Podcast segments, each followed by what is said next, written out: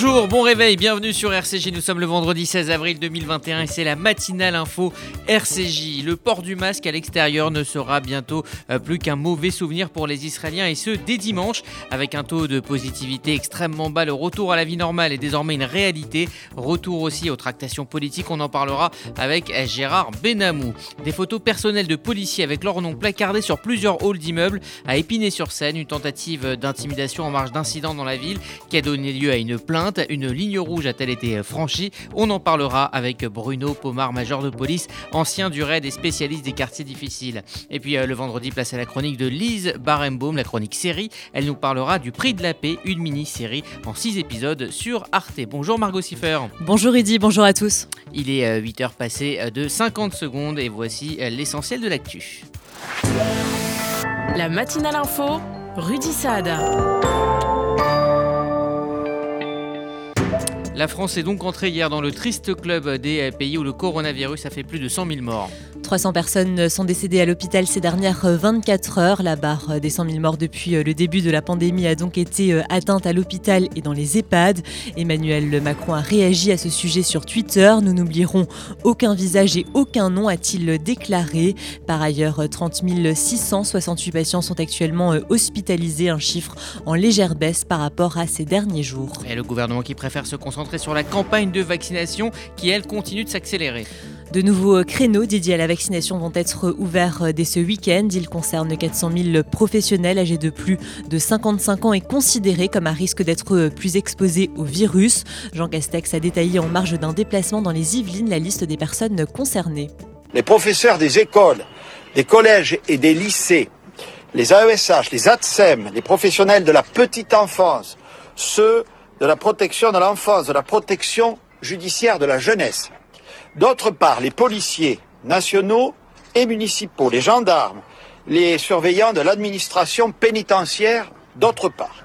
Ils pourront donc recevoir une première dose de vaccination. Cela représente un peu plus de 400 000 professionnels qui seront ainsi accompagnés dans la vaccination.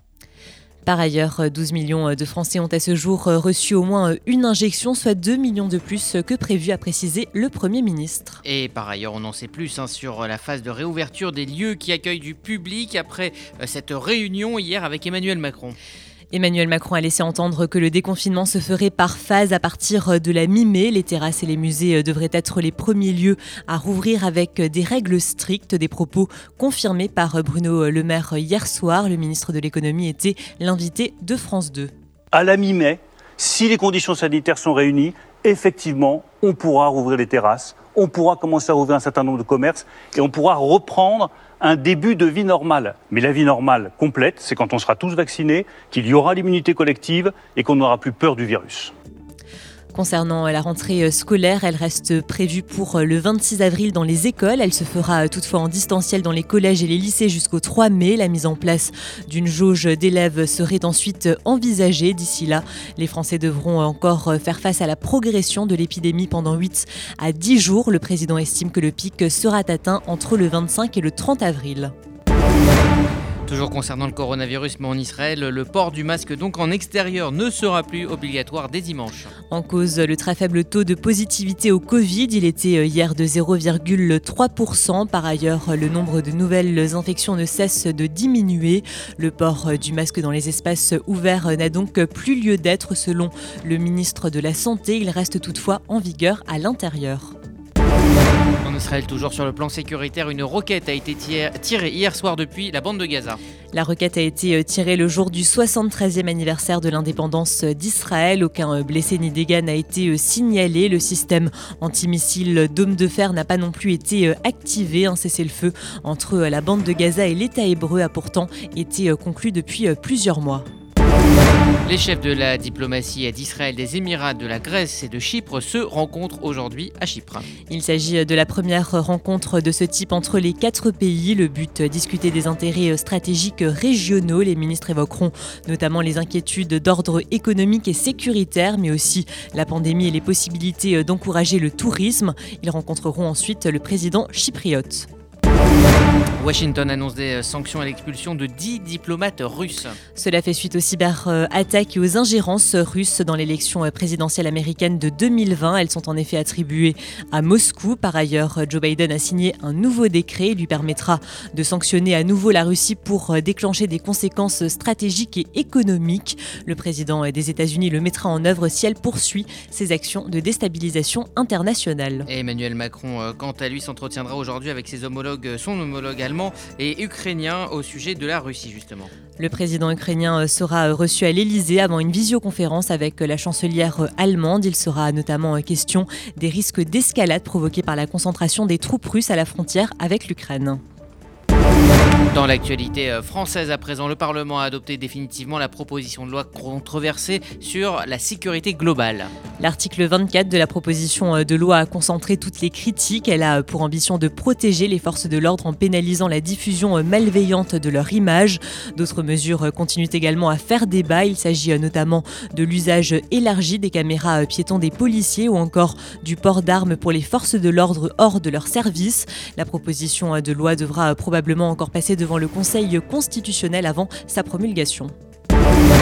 Et puis, autre proposition de loi adoptée définitivement, celle à propos des violences sexuelles sur les mineurs. Elle fixe notamment à 15 ans le seuil de consentement. En dessous de cet âge, un enfant est donc considéré comme non consentant pour un acte sexuel avec un adulte. Pour ce qui relève de l'inceste, le seuil est quant à lui fixé à 18 ans. Enfin, une exception concernant ce seuil est à noter. Il s'agit du mineur et du majeur qui ont moins de 5 ans d'écart. Cela vise à ne pas criminaliser certaines relations librement consenties. Une mesure vivement contestée par certaines associations de protection de l'enfance. Merci Margot Siffer, vous écoutez RCJ, il est 8h06, dans un instant on ira en Israël où à partir de dimanche le port du masque ne sera donc plus obligatoire dans la rue, un pas de plus vers le retour à la vie normale. Il y a des salles de bain qui font vraiment rêver. Bain et déco. Il y a des cuisines où l'on se prendrait volontiers pour un chef étoilé. Bain et déco. Et si c'était le moment de changer Nos architectes et artisans qualifiés Bain et déco conçoivent et réalisent votre projet de A à Z. Des produits avant-gardistes, des marques prestigieuses et un vrai savoir-faire. Pour une seule ambition, l'exception. Bain et déco, deux showrooms de plus de 500 mètres carrés à Paris 11e et Boulogne-Billancourt. Et venez découvrir notre nouveau showroom, 212 boulevard Saint-Germain, Paris 7e. Bain et déco. Vous avez un projet d'Alia? Montez en Israël dans les meilleures conditions avec le Keren Layedidout. Le Keren Layedidout répond à toutes vos questions sur l'Alia et vous accompagne en Israël les six premiers mois. Aide financière, emploi, éducation et suivi de votre intégration. Toutes nos aides viennent en plus des aides gouvernementales. Alors n'hésitez pas, faites votre Alia avec le Keren Layedidout. Keren Layedidout 01 83 80 95 55 et yedidout.org. Vous déménagez en Israël? Vous démarrez une nouvelle vie. Vous venez d'acheter une maison de vacances? FDI, France Déménagement Israël, le seul déménageur présent en France et en Israël. FDI prend tout en charge, de l'emballage en France jusqu'au montage de vos meubles en Israël. FDI, le sérieux, l'expérience de plusieurs milliers de déménagements vers Israël. FDI, depuis 10 ans à votre service. FDI, 01 49 43 00 20. 01 49 43 00 20. Vous êtes unique. Vos préférences sont uniques. Votre mode de vie est unique. Pourquoi vos vacances seraient-elles banales? Azaya est le premier et seul acteur du voyage de luxe cachère. Rien n'est impossible pour vous. Le monde est votre terrain de jeu.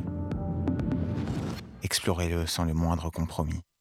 Choisissez le luxe pour vos prochaines vacances cachères. Choisissez Azaya. Au-delà des standards, www.azaya.co.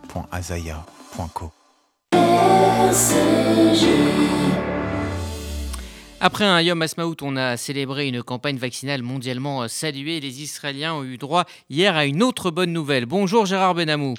Bonjour Rudy, bonjour à tous. Vous êtes notre correspondant permanent en Israël, Israël où les masques ne seront plus obligatoires dès dimanche en extérieur. Oui, Rudy, il faut dire que le Covid s'éloigne, mais les critiques demeurent et affirment que le Premier ministre gère la crise du Covid-19, mais également sa communication personnelle via le ministère de la Santé entre les mains de Yuli Edelstein, Likoud. La soirée du Yom Ha'atzmaut, tout le monde a pu en juger, était entièrement consacrée par les thèmes employés à un hommage rendu aux vaccinations et par ricochet à Benjamin Netanyahu, ce que certains médias ont vivement critiqué en évoquant une utilisation personnelle d'un événement national constatant que les années précédentes, le Premier ministre était pratiquement absent de cette cérémonie. L'intervention d'Albert Bourla, le patron du Pfizer, n'a fait que confirmer ce constat. Le chef d'orchestre de la soirée n'était autre que Yariv Levin, le président de la Knesset, fervent partisan de Benjamin Netanyahu au sein du Likoud. La campagne de valorisation des vaccinations et des mérites de Netanyahu se poursuit avec l'annonce de l'abandon du masque anti-Covid en extérieur, et ce, dès dimanche. Il faut bien le dire, tout le monde s'en réjouit. Le ministre israélien de la Santé, Yoli Edelstein, a chargé jeudi soir le directeur général du ministère, le professeur Rezi Levy, de signer un arrêté annulant le port du masque obligatoire en extérieur. C'est la baisse du taux de contamination au coronavirus, 0,3%, et la chute continue du nombre de malades qui incite Julie Edelstein à décréter la suspension du masque dans les espaces ouverts. En revanche, obligation de le conserver en intérieur. Alors, autre progrès à venir, le retour progressif des touristes étrangers, et ça sera vers la mi-mai. Oui, il est vacciné dans un premier temps et en nombre limité, à la condition qu'il s'inscrive dans un groupe organisé, plus facilement incontrôlable, contrôlable, pardon, si aucune alerte aux variants ne se manifeste. Le nombre des entrées autorisées sera revu à la hausse. Plus de 5,3 millions de personnes ont reçu une première dose du vaccin Pfizer et 4,9 millions les deux doses, ce qui permet de reprendre une vie presque normale grâce aux vaccinations et une plus grande participation du public dans les événements privés et nationaux. Alors après euh, la parenthèse de Yom HaZikaron et Yom HaSmaout, eh bien les tractations euh, politiques continuent. Euh, Benjamin Netanyahu ne ménage pas ses efforts pour constituer cette coalition gouvernementale tant difficile à créer. Et pour cet objet, enfin pour cette mission, il a reçu à plusieurs reprises son rival Naftali Bennett de Yamina pour le convaincre de se joindre à un gouvernement sous sa direction.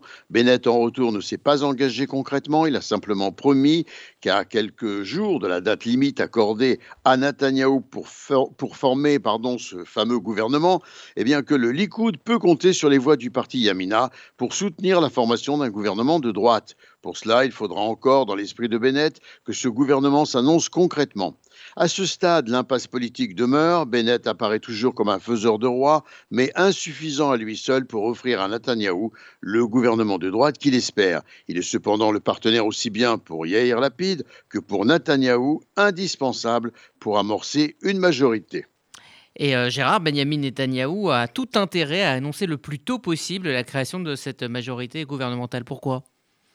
Eh bien, Rudy, cette recherche d'alliance pour la composition d'un gouvernement impliquant le parti de Itamar Smotrich à l'extrême droite et le RAM le parti RAM arabe islamiste demeure encore incompatible et met en danger les projets de Netanyahou. Au sein du Likoud, on commence à s'inquiéter et même à douter de la réussite de la mission attribuée par le président à Netanyahou. On s'impatiente même en recherchant toutes sortes d'alternatives et en lançant publiquement des ballons d'essai pour mesurer les réactions. Selon la radio Cannes, Amnon Ben-Ami, le conseiller politique du ministre des Finances Israël Katz, Likoud, a écrit dans un groupe WhatsApp dont fait partie Israël Katz que le mandat confié à Netanyahou devrait être transféré au ministre des Finances pour former un gouvernement et on ajoute de même source qu'il s'agirait de la chose la plus juste et la plus réaliste. Israël Katz a affirmé ignorer cette déclaration. Comprenne qui voudra. Gérard Benamou en direct de Tel Aviv pour RCJ.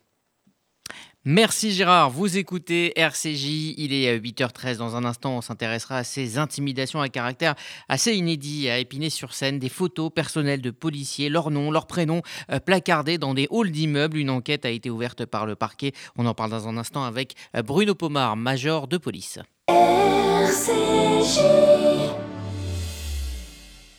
Vous faites votre alia Depuis 30 ans, Sonigo Déménagement Groupe Fidi s'occupe de tout. Expédition en groupage maritime et conteneurs personnalisés. Assurance tout risque. Véhicules. Solutions de stockage pour courte et longue durée en eau dépôt ultra sécurisés. Sonigo Déménagement, agent en douane certifié FIDI et reconnu par les autorités, facilitera toutes vos démarches. Sonigo Déménagement Groupe Fidi Au 01 76 54 92 92 01 76 54 92 92 ou sur le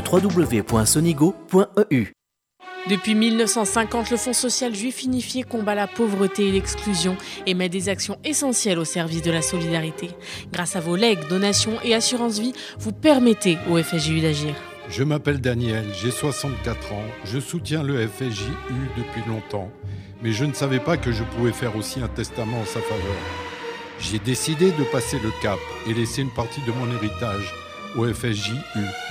Ce geste donne un sens à mon engagement. Pour toute information, contactez Elena Atias au 01 42 17 10 55. 01 42 17 10 55. Le KKL, depuis 120 ans, une histoire extraordinaire. Une aventure qui mêle écologie, réalisation d'infrastructures et plantation d'arbres. Une histoire d'éducation sioniste et d'investissement dans le futur des jeunes générations. Le KKL, c'est la réalisation du rêve de ceux qui ont cru en ce miracle que l'on appelle Israël. Mais par-dessus tout, le KKL, c'est un amour indéfectible et un engagement pour la terre et le peuple d'Israël. Faites partie de cette aventure en soutenant le KKL de France. Faites votre don sur kkl.fr. Dans la nuit de mercredi à jeudi, euh, des photos de deux policiers du commissariat d'Épinay-sur-Seine ont été retrouvées placardées dans plusieurs halls d'immeubles de la ville. Un acte qui a eu lieu en pleine adoption de la loi controversée sur la sécurité globale par le Parlement. Les explications d'Églantine Delalleux. La découverte a eu lieu hier un peu avant 5 heures du matin. Plusieurs policiers se sont aperçus que des photos de fonctionnaires avaient été placardées dans plusieurs halls d'immeubles d'Épinay-sur-Seine. Sur ces photos, deux policiers de la brigade de nuit du commissariat de la ville sont identifiables. Ces images où l'on voit un selfie et une photo de mariage ont été récupérées sur les comptes Facebook des deux policiers. Elles sont accompagnées de l'identité de chaque fonctionnaire. Présent à l'Assemblée nationale au moment du vote de la très contestée proposition de loi sécurité globale, Gérald Darmanin s'est indigné de cette mise en scène. Je veux dire à quel point ces comportements de divulgation de l'identité personnelle, de la vie personnelle de ces policiers, de ces gendarmes, mettant en avant leurs proches, leurs euh, photos personnelles, leur identification, qu'elle soit là sur un support physique ou sur Internet, comme on l'a déjà largement évoqué dans le débat, est une honte une honte pour la République de ne pas protéger ses policiers et ses gendarmes. Un acte qui sera bientôt poursuivi selon le ministre de l'Intérieur puisque le Parlement a adopté hier la loi sécurité globale et son article 24 pénalisant la diffusion malveillante de l'image des policiers. Le parquet de Bobigny a ouvert une enquête pour acte d'intimidation. Et pour en parler, nous sommes en ligne avec Bruno Pomar, major de police, ancien du RAID et président, euh, euh, notamment euh, président donc d'une association qui s'appelle RAID Aventure et notamment auteur de Flics d'élite dans les cités aux éditions Anne Carrière. Bonjour. Bonjour. Bonjour, bonjour. Merci d'être avec nous. pour comprendre ce qui se passe à Épinay, on peut déjà peut-être expliquer le contexte, c'est-à-dire des, des tensions croissantes dans la ville depuis plusieurs jours suite à des contrôles. Oui, alors si c'était que dirais qu'à Épinay, ça serait une chose, mais le problème, c'est que ça se réalise dans, beaucoup de villes. Une espèce d'instabilité qui s'est installée dans tous ces quartiers, euh, qui sont dus à beaucoup de choses. Hein. On peut y mettre le Covid dedans, effectivement, mais en même temps, euh, le fait que la police déstabilise nombre de réseaux de, de dealers. Donc tout ça fait que, évidemment, la tension ne fait que monter et les relations de policiers et des jeunes est de plus en plus effectivement tendues comme on le voit. Alors c'est donc la première fois que cette méthode d'intimidation est utilisée, c'est-à-dire placarder des, des, photos personnelles des policiers. Euh, est-ce que, comme le disent euh, les policiers, on a franchi un cap, voire même une ligne rouge? Ben, Complètement, complètement. Encore une fois, l'intégrité euh, physique des, policiers est essentielle et lorsqu'on voit ce, qu'on a vu à Épinay sur Sénat, c'est effectivement lamentable. Euh, il faut trouver des solutions euh, vite, il faut réagir, mais je pense qu'on ne réagira pas qu'à travers, encore une fois, l'action et le travail que font les policiers de façon méthodique dans tous ces quartiers et, et ce travail que demande la population, la majorité de la population de ces quartiers, hein, sauf une minorité évidemment de jeunes. Euh, il faut que ce travail soit aussi effectué par euh, la mairie et le monde associatif et euh, le monde de l'éducation, parce que je pense qu'il y a un réel problème de, de, manque de personnel sur le terrain pour pouvoir éviter toutes ces tensions. Je pense que c'est essentiel qu'on revoie encore une fois tout ce qui est euh, méthode de, prévention, de médiation sur ces quartiers pour éviter tout ce qu'on voit. Ce n'est pas normal. Alors justement, je le disais en introduction, vous avez créé une association Raid Aventure pour euh, favoriser le dialogue entre euh, les jeunes, les policiers dans les cités. Comment, vous qui connaissez bien le terrain, rétablir un, rapport plus sain? Est-ce qu'il faut faire la distinction justement entre les populations et, et, et ceux, qui, ceux qui font du trafic et qui posent problème? Bien écoutez, il y a un travail euh, très fort à, mettre en place euh, sur le, travail de prévention, ce que nous faisons avec notre association et ce que font d'autres, mais je pense qu'il y a encore un, travail plus fort à mettre en place dans ces quartiers en particulier où on a besoin d'équipes de médiation. Alors on sait que le gouvernement a, voté euh, la mise en place de 600 médiateurs, éducateurs dans les quartiers, mais bon, c'est déjà quelque chose, mais ce n'est pas assez suffisant à mon sens. Mais ça, c'est un véritable travail qui doit être établi, institutionnalisé, je dirais, dans, nombre de, quartiers en France et de villes en France, ça c'est essentiel. Et à côté de ça, évidemment, euh, le travail de policier qui doit, s'imposer pour faire régner l'ordre dans, dans, ces quartiers où une minorité, encore une fois, une minorité gangrène euh, ces quartiers, avec euh, évidemment les risques d'affrontement qu'il y a entre ces jeunes et la police. Mais je pense que, encore une fois, que ce soit d'un côté ou de l'autre, je le dis souvent, moi, les policiers font un travail très compliqué, tout le monde le sait. Mais euh, s'il y a des policiers qui débordent, eh bien, écoutez, il y a moyen d'eux, puisque c'est le cas d'Épinay sous Sénat, d'aller porter plainte tout simplement. Et on peut porter plainte contre les policiers. Ce n'est pas interdit, c'est prévu dans la loi. Donc s'il y a des comportements déviants, il faut qu'ils soient sanctionnés. Et à côté de ça, effectivement, il faut que la police puisse faire son travail sur ces quartiers, c'est-à-dire assurer la sécurité de la majorité des gens qui ne demandent que ça. Alors, est-ce qu'il n'y a pas justement euh, deux euh, phases, c'est-à-dire un travail à court terme de fermeté, un travail à long terme d'éducation? Vous avez tout à fait raison. C'est clair qu'il faut euh, être euh, intransigeant vis-à-vis des trafiquants, vis-à-vis de, ceux qui, euh, on le voit depuis quelques semaines, depuis quelques mois, avec les feux d'artifice, tirent systématiquement sur les policiers sans raison.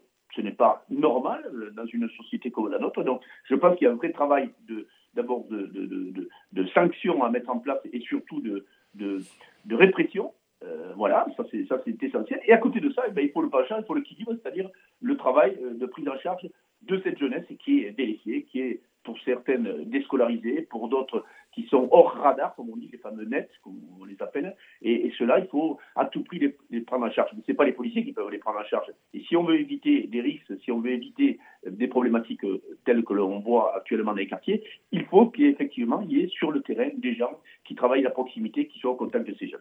Alors, on en a parlé euh, sur cette antenne. Hein. on a quand même un petit peu le sentiment que pour certains délinquants, euh, la police est devenue comme une autre bande rivale et non plus comme l'incarnation de, de l'État. Vous avez ce sentiment?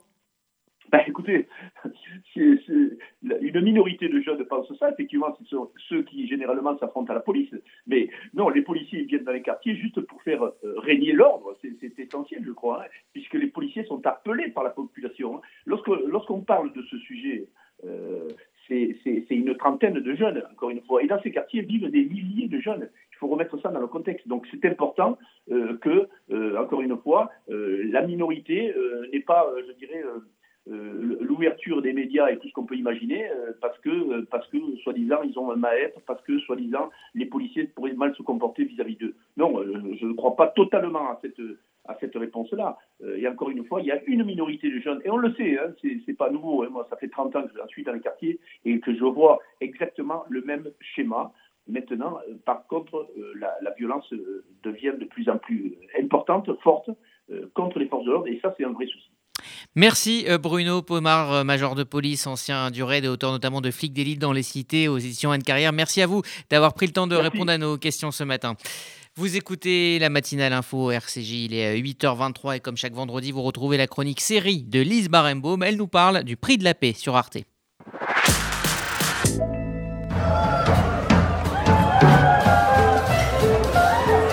Nous sommes en 1945 et il y a un pays européen pour qui commence la guerre, c'est la Suisse. Petit territoire faussement neutre, la Suisse a profité de la guerre pour s'enrichir et compte bien profiter de la paix pour continuer. La Suisse veut retrouver son indépendance. Parfois, pour accomplir de grandes choses, il faut avoir de grands rêves. La mini-série suisse de six épisodes intitulée Le prix de la paix, disponible sur le site arte.tv, revient sur ce pan méconnu de l'histoire européenne, l'immédiate après-guerre et l'attitude de la Suisse pour rester dans le concert des nations, l'honneur intact. Cette fresque, écrite et réalisée par Petra Volke, aborde le sujet de manière assez classique, à travers la vie d'une riche famille d'industriels du textile qui a prospéré pendant le conflit mondial nous suivons le destin de trois jeunes gens. Il y a Clara, l'héritière de la famille Tobler, qui donne tout son temps à une institution qui accueille de jeunes rescapés juifs des camps de la mort et qui tombe amoureuse d'un survivant. Aujourd'hui, vous allez tous devoir passer une visite médicale. Si vous avez des poux sur la tête, nous devrons vous raser les cheveux. Allez, on y va mais Clara vient de se marier avec Johan, un ambitieux qui reprend les rênes du business familial pour lancer les collants en nylon en Suisse grâce à l'intervention d'un chimiste qui n'est autre qu'un ancien nazi. Et enfin, Egon, le frère de Johan, un flic qui a officié aux frontières de la Suisse et qui ressasse le comportement de son propre pays qui n'a pas hésité à expulser des familles juives de son territoire en pleine guerre, les envoyant vers une mort certaine. Egon travaille aujourd'hui à retrouver les fuyards nazis pour le compte des Américains, mais ces vieux démons ne le quittent pas. Tout a disparu. Ma famille. Ma maison. Tout est anéanti. Cette série, sorte de village français suisse, est à ne pas manquer. Elle fait partie des très rares productions helvètes et tisse, grâce à une narration solide et un casting fort, une fresque familiale qui n'a pas peur d'appeler un chat un chat. La Suisse ne sort pas grandie de cette œuvre. On y voit d'anciens nazis y vivre bien tranquillement du moment qu'ils paient et des rescapés des camps accueillis du bout des lèvres par des responsables de la Croix-Rouge désireux de se racheter une bonne conscience. À voir donc pour réaliser que ce petit pays neutre n'a en rien fait montre de neutralité, que ce soit pendant ou après la guerre.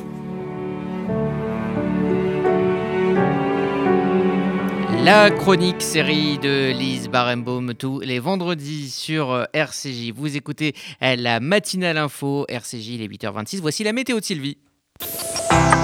À tous. À Paris ensoleillé ce matin, un ciel variable se couvrant totalement cet après-midi, température comprise entre 2 et 12 degrés maximum. À Bordeaux, du beau temps peu nuageux et 14 degrés au meilleur de la journée. Et à Tel Aviv, du beau temps et 28 degrés. Bon Shabbat à tous nos auditeurs.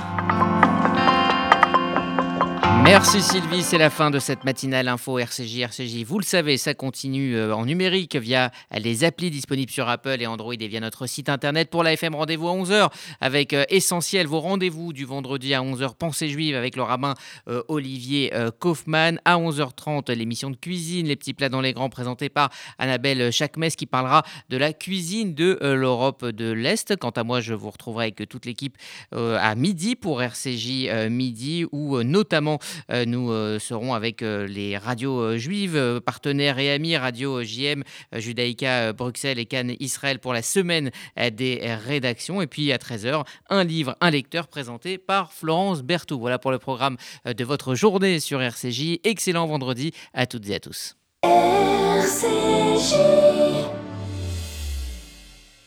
Vous êtes unique.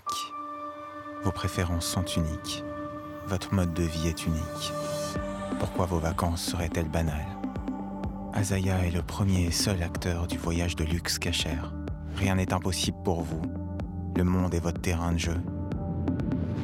Explorez-le sans le moindre compromis. Choisissez le luxe pour vos prochaines vacances cachères. Choisissez Azaya. Au-delà des standards, www.azaya.co. Faites-vous connaître, faites-vous entendre, offrez une vraie visibilité à votre entreprise, votre association, votre projet. RCJ est là pour trouver avec vous la solution clé en main. Spot radio, campagne publicitaire, publi reportage, sponsoring d'émissions. Nous serons à vos côtés pour élaborer ensemble la meilleure des stratégies pour vous faire connaître. Appelez notre régie publicitaire au 06 03 47 98 36. Vous avez un projet d'Alia Montez en Israël dans les meilleures conditions avec le Keren Layedidout. Le Keren Layedidout répond à toutes vos questions sur l'Alia et vous accompagne en Israël les six premiers mois. Aide financière, emploi, éducation et suivi de votre intégration. Toutes nos aides viennent en plus des aides gouvernementales. Alors n'hésitez pas, faites votre Alia avec le Keren Layedidout. Keren Layedidout 01 83 80 95 55 et yedidout.org. Dimanche 18 avril à 13h, émission Pile Poule, Marc Vélinski reçoit Yves Coppens pour son livre Le savant, le fossile et le prince, du labo au palais, aux éditions du Seuil sur RCJ. RCJ.